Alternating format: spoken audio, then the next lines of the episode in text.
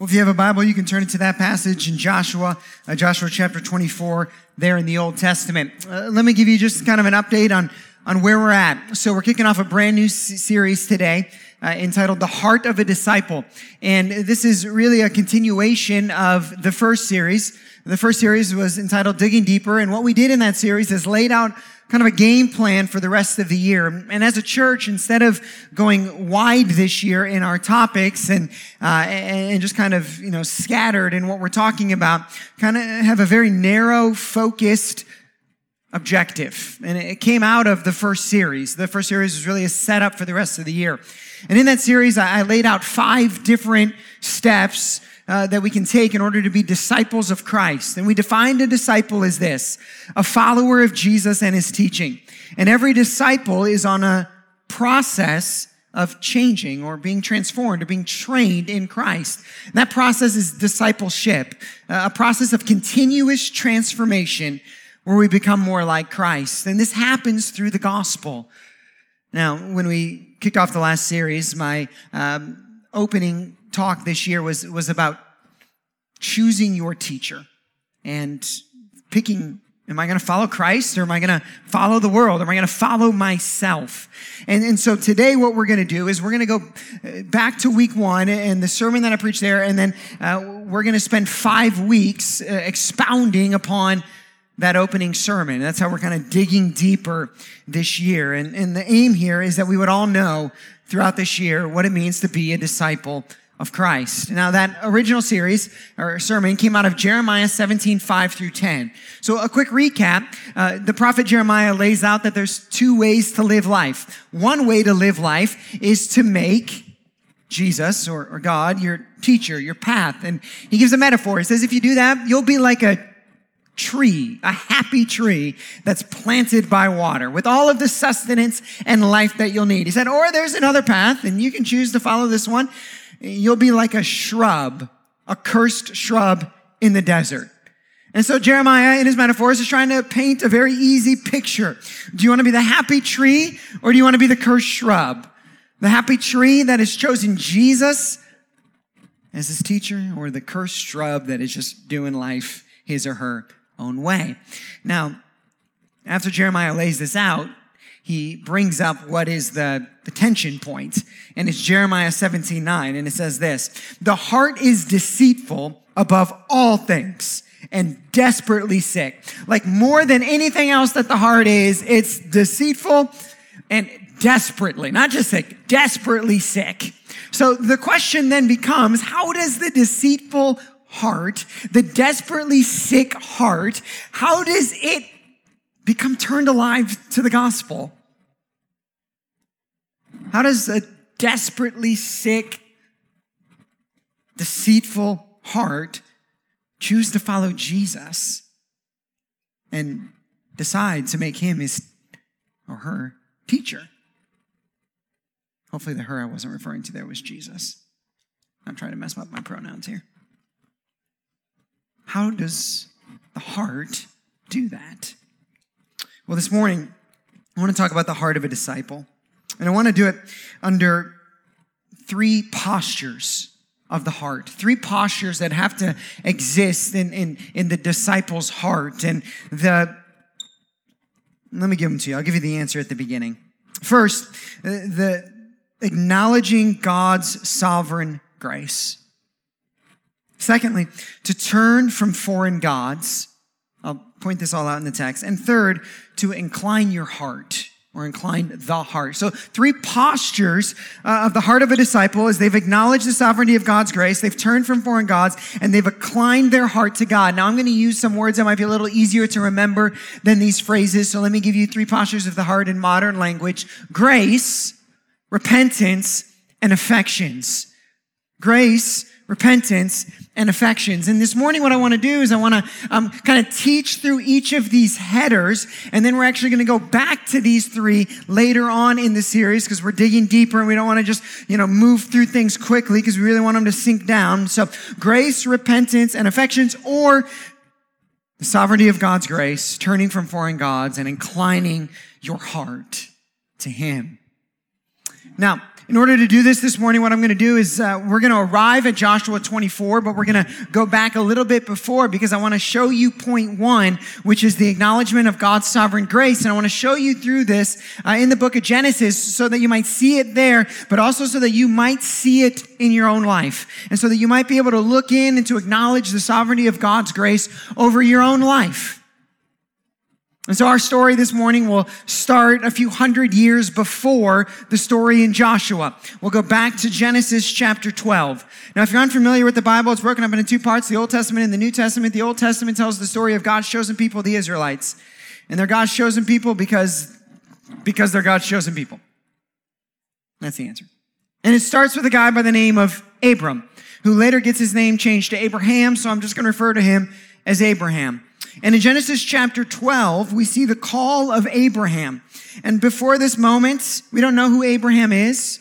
There's nothing special, unique, great about Abraham. God calls Abraham. And Abraham responds to the call.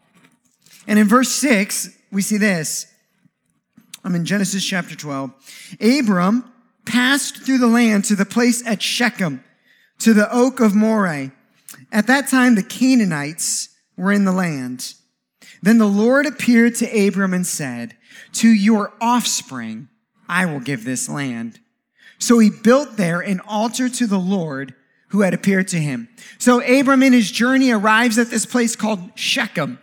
And, and there at this uh, place called Shechem, he's at a tree in, in your notes uh, where it says oak, it'll probably say terebinth in your tree or terebinth in your tree or in your notes. And so here's Abram. He's at this tree, this terebinth tree at Shechem, and God appears to him, and uh, God makes a ridiculous promise. If I can use the word ridiculous in something assigned to God. God makes a ridiculous promise, and it's this that you, man, who has no children, and who has no right at all to possess this land, you one day, your offspring are going to possess this land. Your offspring are going to possess this land. I mean, it would have seemed outrageous. Like, there's no way. Abraham believed God, though. Well, we see that later. And, and so this promise is just kind of stored in the back of Abraham's mind uh, at the tree at Shechem. And so uh, Abraham receives this promise and, and his life continues to journey on. And then he finally does, in his very old age, have a son who has a son. And that son's name is Jacob. And uh, give me a little grace on the timeline, but about a hundred years later, Jacob is journeying back after kind of a long story. And as Jacob is journeying back from his homeland back to where Abraham had finally settled, we pick this story up in Genesis chapter 35. And I know I just skipped a lot of um, the Bible. Well, not a lot of the Bible, a lot of Genesis. Um, but just, you know, things happened. Now we're in Genesis chapter 35, verse 4. This is Jacob, who is Abraham's grandson. Jacob's tra- traveling back with his two wives and his two maidservants. Yep, you heard me right. Don't recommend it, okay? And so the whole gang is coming back. And when they get to a place, so they gave to Jacob, they being the wives, all the foreign gods that they had and the rings that were in their ears. Jacob hid them under the terebinth tree that was near Shechem. So 100 years or so has, have passed and they're journeying back and they arrive at this place called Shechem. And where, when they get to Shechem, they get to this tree, this terebinth tree, the, the, the, the place where Abram was when God had said, you're going to get an inheritance that seems ridiculous and is far beyond anything that you deserve. And now, 100 years or so later, Jacob and his family are journeying in and Jacob knows that if I'm going to go into this next like part of life, that something has to happen here first. And what has to happen is the foreign gods have to be buried under the tree the place of the inheritance. They got to be buried under the tree. And so what happens is he gathers them all up and they bury them under the tree. Now remember, these foreign gods were what? Jacob's wives and really the world that Jacob had been living in for the last, well, at least 14 years had been wrapped up in these gods. And so they're leaving these behind. And as soon as he leaves this behind, this past behind him, as soon as he leaves that behind, the very next thing that happens is Jacob's name is changed over to Israel and he is granted a new identity. He's granted a new identity and his name is changed to Israel. And the whole reason that there's a nation called Israel right now, and, we refer to them for the rest of time as the Israelites, is because of what happened right here, because he buried the gods underneath the tree. And so he could be granted a new identity right here.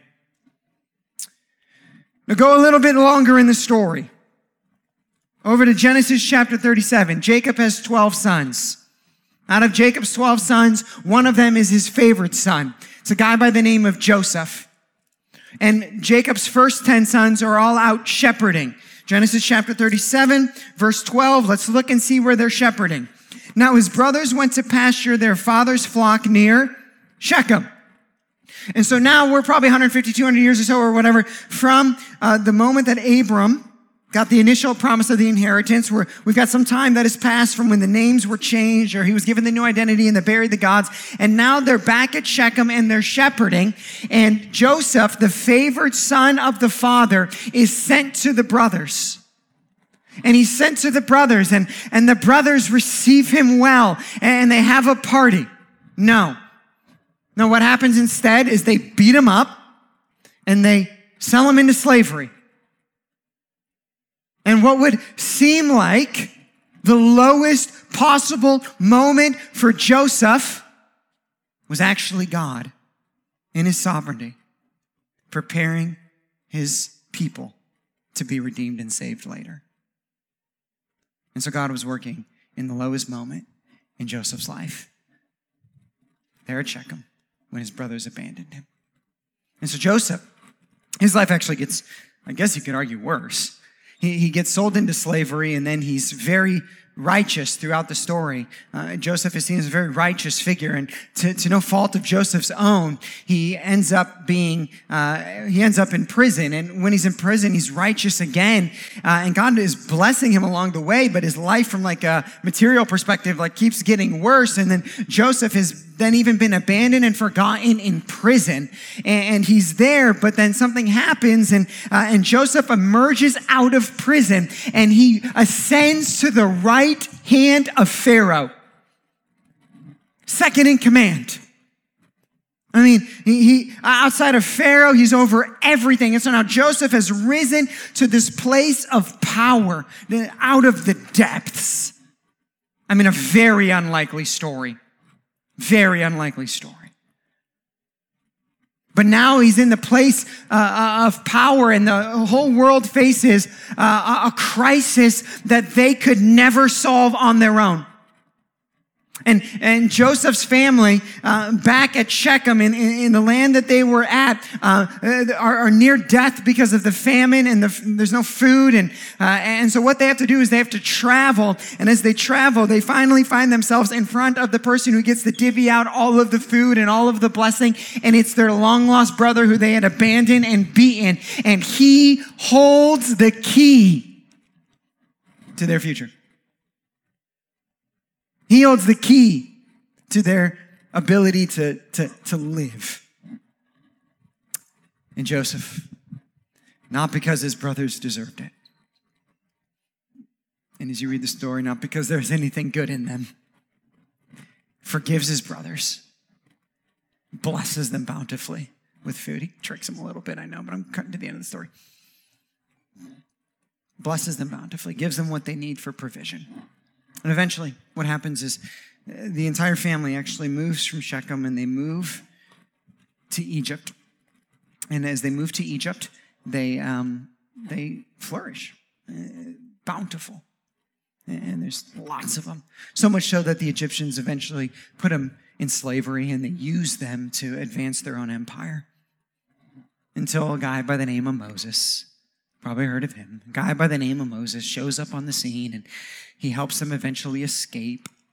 Escape's kind of a weird word, but he, he they, they leave. And then they're going to go take back the land that God had promised to them. And a lot of time passes by. A lot of time. Like in the slavery, 400 years of time. So we're not talking weeks or months or years or decades, centuries. Centuries. And then, as they're uh, coming back into the land to take over the land of, of which they were promised, right, back in Genesis chapter 12, verse 6, at the tree uh, in, Shechem, uh, as, as they're journeying back to that point, uh, Moses dies and a new leader takes over and his name is Joshua. And, and, and, then Joshua leads the people and they go in and they, they chase out the bad guys. And, and then we get to Joshua chapter 24, our text. So that was all of my setup to hear.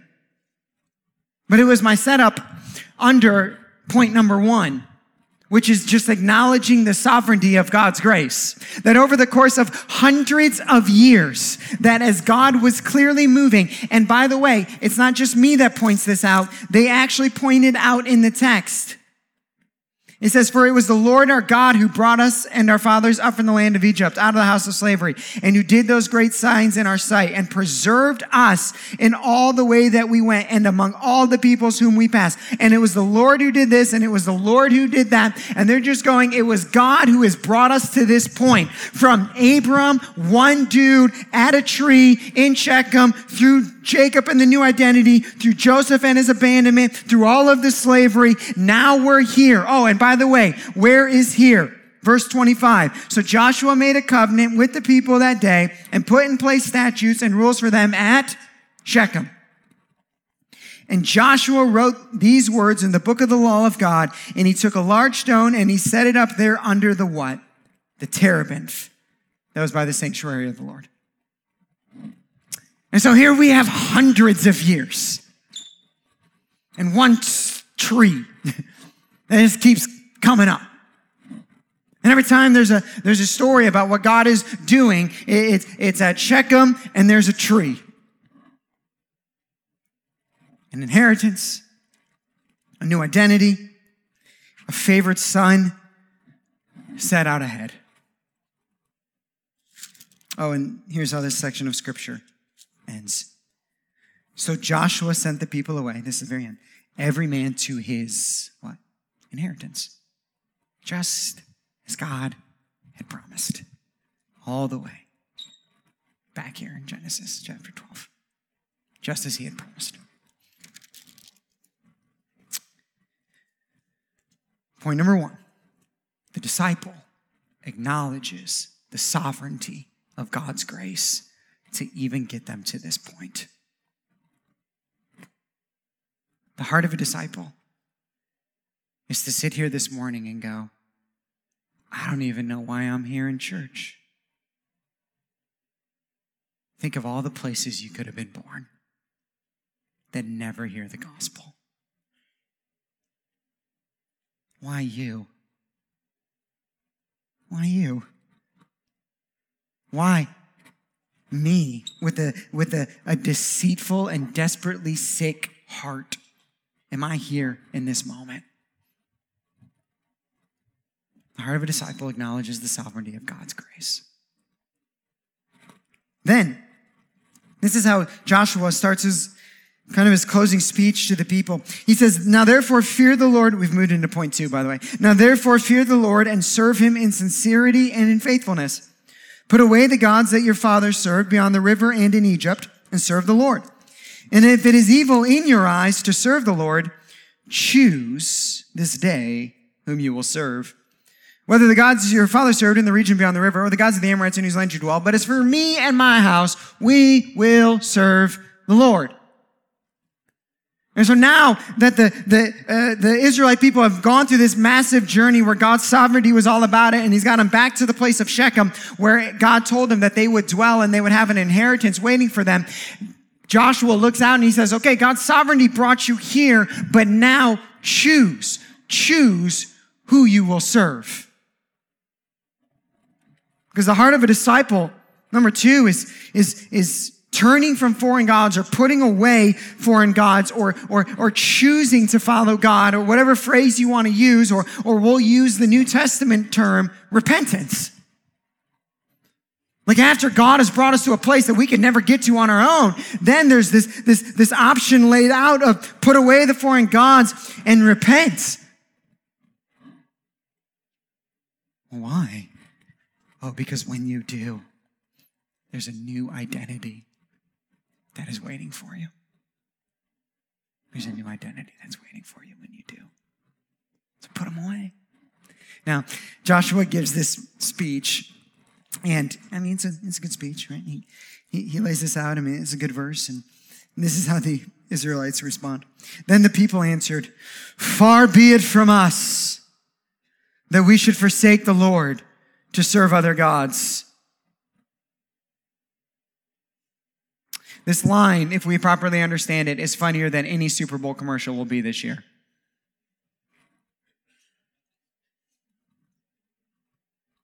Far be it from us that we should forsake the Lord to serve other gods. They have 500 years of history of doing exactly this. I mean, this is exactly what they've done. They have forsaken the Lord their God and served foreign gods.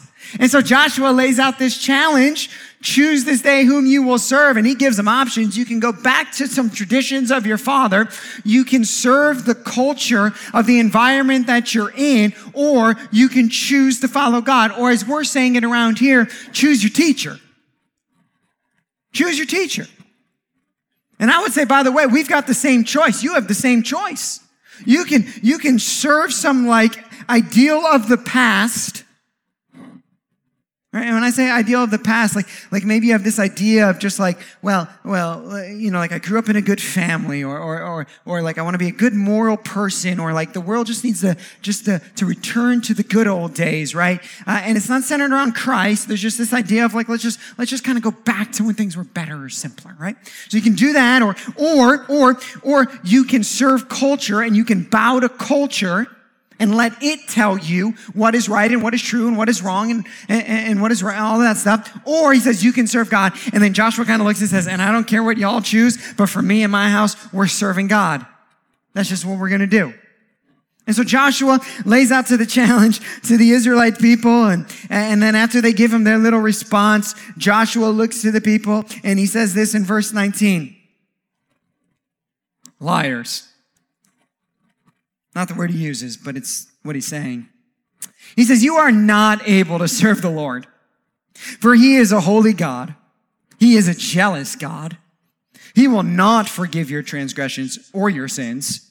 If you forsake the Lord and serve foreign gods, then he will turn and do you harm and consume you after having done you good. Well, isn't that pretty? Yeah, Joshua, we're in, man. We're going to serve God. And Joshua looks back and goes, No, you're not. No, you're not. He's like, I've been watching you guys for a long time. You're not going to serve God. You're going to run back to your foreign gods. And guess what? Joshua is right. Because you know what they do? They run back to their foreign gods. In fact, the entire next book of the Bible is about Israel doing the exact opposite of what they say they're going to do right here. The exact opposite. So Joshua tells them that. He says, Yeah, I don't, I don't really believe you guys. And see, I think what's going on here is Joshua is saying, I, think you guys, you have an idea of what it means to serve the Lord. Like you have this like concept uh, of what it is, or maybe you think just because you're in proximity uh, uh, to Abram and Abraham's family and you're like part of the line that that makes you okay. In fact, this would not just be an ancient thing. Uh, a few thousand years later, Jesus would be looking at a group of religious leaders and they would say, Hey, we're part of Abraham's family, so we're good. And Jesus would say, No, no, you're actually part of Satan's family. Big difference. Big difference. He says, You haven't changed. Your heart hasn't changed. You're not any different. Nothing's transformed inside. You don't have the heart of a disciple. That's what, that's what Jesus was saying. This is what Joshua is saying here. So this is how the people respond. He said, No, no, no, no. Verse 21. People said to Joshua, No, no, no, Joshua, we will serve the Lord. We're going to do it this time. They didn't. We're going to do it this time. Joshua goes, Okay, fine. Let me tell you. Let me tell you what that looks like. And what Joshua is about to describe is the heart of a disciple. What Joshua is about to describe is no different than the call that Jesus gives to people when they're deciding who their teacher is going to be. Joshua lays that out in ancient words. I'll give you the modern ones here in a second. I already gave them to you. But Joshua lays it out. He says, okay, great. You want to be a disciple? Then this is the heart of a disciple. I believe it's verse 23. He says this. Okay. Then put away the foreign gods that are among you and incline your heart to the Lord, the God of Israel. You really want to, to serve the Lord and follow him. You, you really want to be, in New Testament terms, you really want to be a disciple of Christ. He said, okay, then these are the only two things you got to do. It was God's sovereign grace that even brought you up into this point. But now that you're here, put away the foreign gods and incline your heart. Or as we're saying it, repent and set your affections on him repent, and set your affections on him. That's what a disciple does. That's what it means to choose your teacher. First, put away the foreign gods. Put away is another phrase that means turn aside. Turn aside is a phrase that would become repent. That's the etymology of it throughout the scriptures. Put away your foreign gods, exactly what Jacob did right here at the terebinth tree in order to gain his new identity. Now, because I would think that most of us don't have little foreign gods in our house, little statues, let me tell you what a God is. A God is the desire of your heart that produces the most joy, the most peace, and the most hope for a better future. A God is the desire of your heart that produces the most joy, the most peace, and the most hope for a better future. That's a God. And the heart of a disciple puts away all gods or all desires that would rival Christ. Maybe asked another way what would be the hardest thing for you to bury underneath the tree?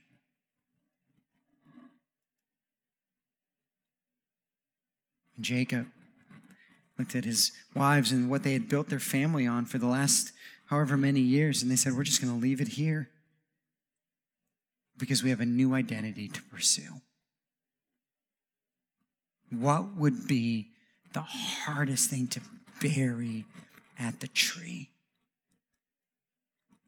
Because the inheritance and the new identity are on the other side of burying it first.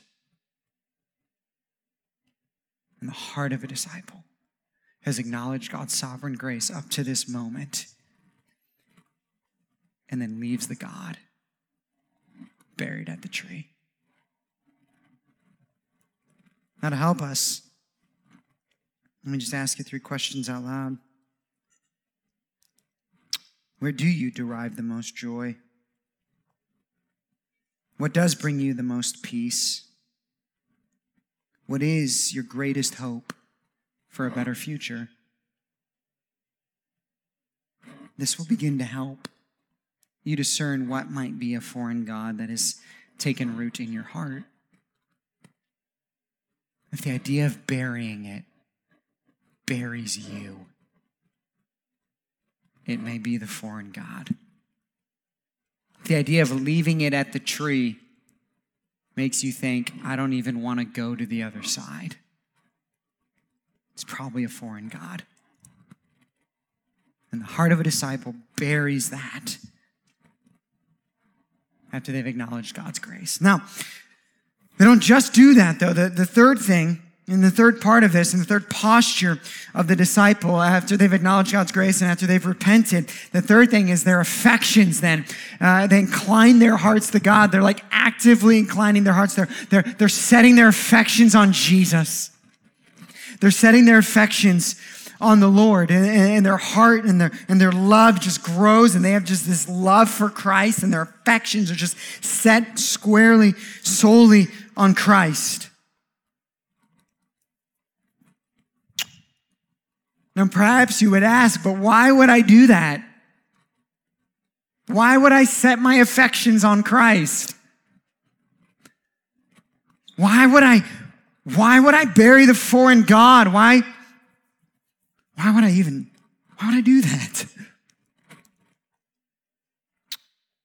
Let's look back at verse 20 for a second. Actually, 19 and 20.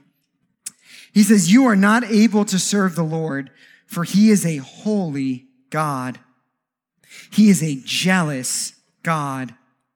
He will not forgive your transgressions or your sins. If you forsake the Lord and serve foreign gods, then he will turn and do you harm and consume you after having done you good. Now, this is clearly not good news. Eh, eh, eh, you read this and you clearly don't go like, yes. And you can't read this and go, okay, then I will never turn my heart to anything else and I will just settle in on choosing God and I'll live perfectly and then He won't consume me and He won't turn His back on me and I won't rival up His jealousy because my heart is elsewhere and you can will and you can work and you can try and do that and you will be exactly like the Israelite people and you will fail.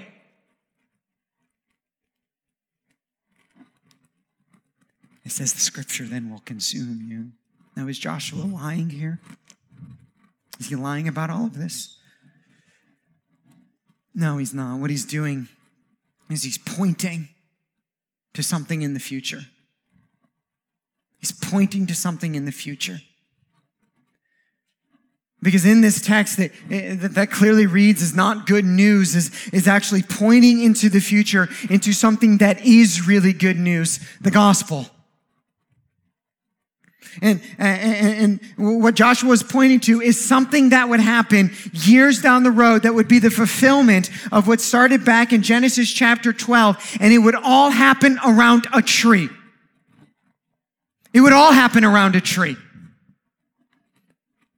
Not, not the terebinth tree at Shechem, but, but, but the tree of the cross at Calvary. And there on the, on the tree where, where, where, uh, where the story has always been pointing, always been pointing to a tree. There on that tree, what would happen is the complete reversal of what had happened throughout this story. Because there on this tree, God would send forth his favored son. God would send forth his favored son, and his favorite son would come down into the presence of his brothers. And you know what they would do? They would abandon him. They would beat him and they would leave him for death and he would descend not just into the pits of prison, but into the depths of depravity. And like Joseph rose up and ascended to the right hand of Pharaoh, Jesus would ascend to the right hand of God.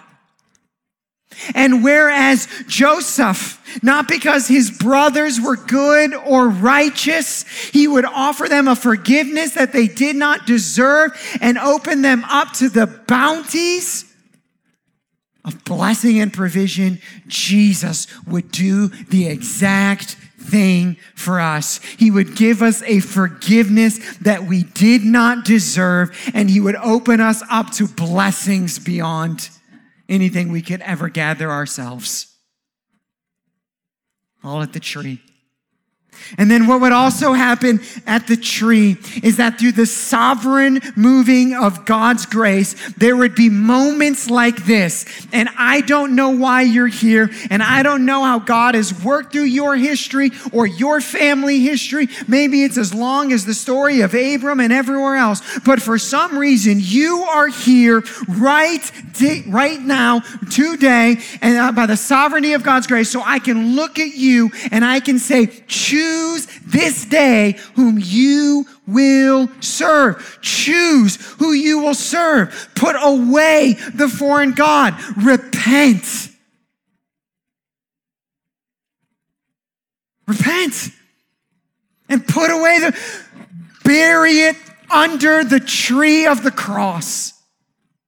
Leave it there. Why? Because on the other side of you repenting and burying that foreign God, that, that desire in your heart that rivals Jesus, on the other side of that, you know what awaits you? A new identity. That's what awaits you on the other side. A new identity that you will be granted.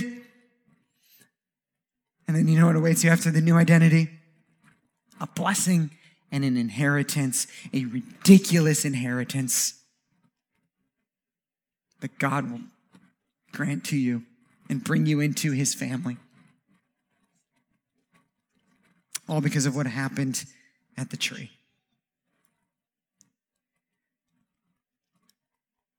Now, at the end of this little story, Joshua sets up a stone he sets up the stone at the terebinth tree. And he says, What we're going to do is we're going to create a little memorial so that we will never forget what happened at the tree.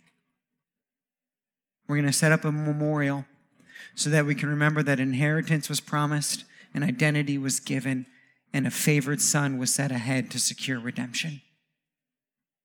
So we're going to set up a memorial at the tree.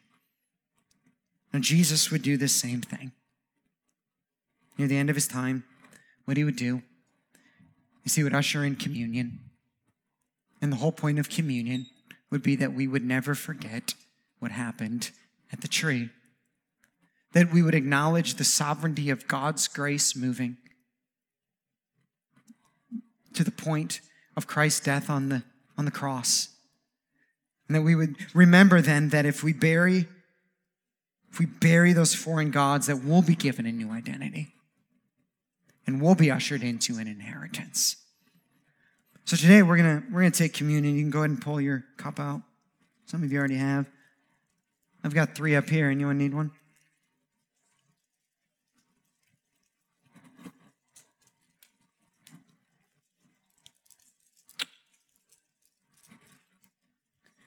That's when you know your hospitality team is on point.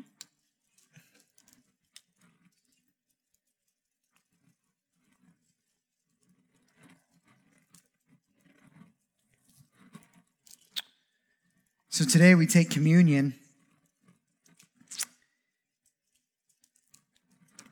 as a reminder to how God has worked and what He's always done around the tree. First, His sovereignty. By the way, if you haven't, go ahead and open everything up.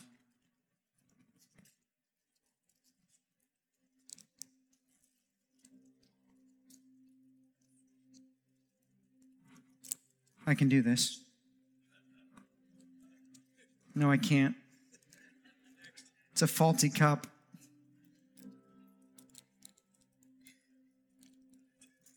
Oh for two. The rest of you will partake in communion today. Oh. No, I got my bread. It's my juice I can't get open. It's my feeble little fingers. Thank you, Tom.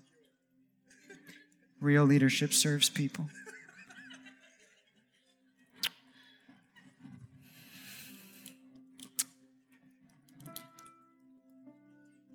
Um, the whole point of the stone in the story and the point of communion is to stop for a minute and remember Remember what got us to this point. And so today we walk through the heart of a disciple. And I ask you, will you take a second here? And will you let the sovereignty of God's grace, like, like the question of why you? Why you? Sovereignty of God's grace that has brought you to this moment right here, right now.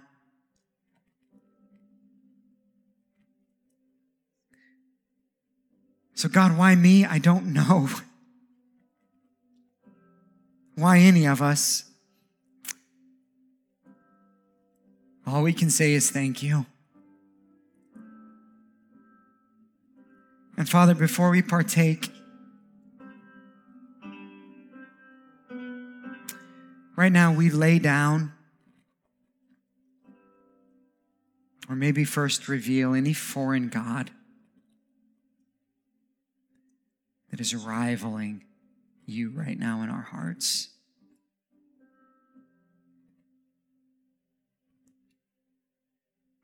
May we bury it at the cross. And Father, thank you for a new identity. A new identity that it actually makes burying, burying the old foreign God not seem like nearly such a big deal because we know that the new identity is greater.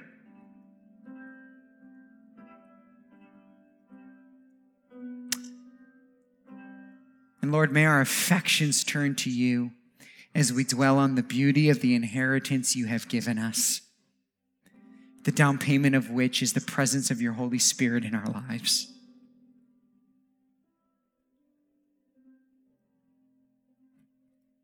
So, on your own, you can partake in communion. The bread is the representation of his body broken, and the juice is the representation of his blood shed for the forgiveness of our sins, the reminder that God did not consume us because of our sin, but instead he consumed himself on the cross. Go ahead and partake as you desire.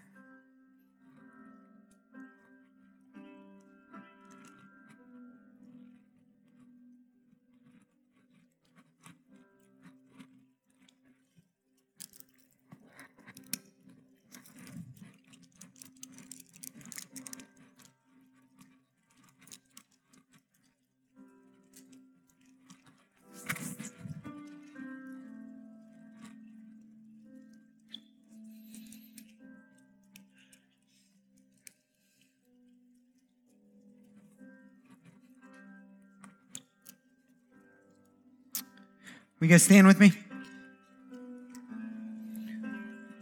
I'm going to pray out of here. If you need someone to pray with you, you can come up afterwards after service. Uh, our elders would love to do that. If you want to worship God with your giving, you can put cash or check uh, in the box or give online. Remember, if you're new, we'd love a chance to connect with you out in the lobby. Let's pray. Father, this morning, as we told a story that was about four or five hundred years or so, it reminds us uh, of a story that is six or seven thousand or eight thousand, however many years old, where you made a promise that something would happen at a tree, an inheritance would be granted, an identity would be given because your favorite son laid down his life for us. And so, Father, I thank you for the sovereignty of your grace as it moves in our lives and leads us to these moments when we can choose to serve the Lord. And so I pray that right now that each individual in here you have moved in their heart this morning would lay down and bury that foreign God so that they can walk into the new identity that you are granting. An identity that lasts longer and an identity that is greater than anything we could try to create on our own. And thank you that we get to walk into this beautiful inheritance of being your children. That we get a down payment on that inheritance called the Holy Spirit, where we get to walk in your presence. And so this week, I pray that as we acknowledge your grace, as we repent, and as we set our affections, and as your Holy Spirit is upon us, that out in front of me right now would be people who would advance the name of Jesus, who would show love, who would bring peace into every situation, who would um, unite instead of divide who would be used by you to expand your kingdom. We pray this in Jesus' name. Amen. Thanks for being here today, guys. Thank you so much for joining us today. If you'd like to take a next step with Redemption Church, visit us online at experienceredemption.com slash connectcard. You can also give online to support the work of Redemption Church. To explore your giving options, visit experienceredemption.com slash give online. We hope that the message you heard today encouraged you. See you again soon.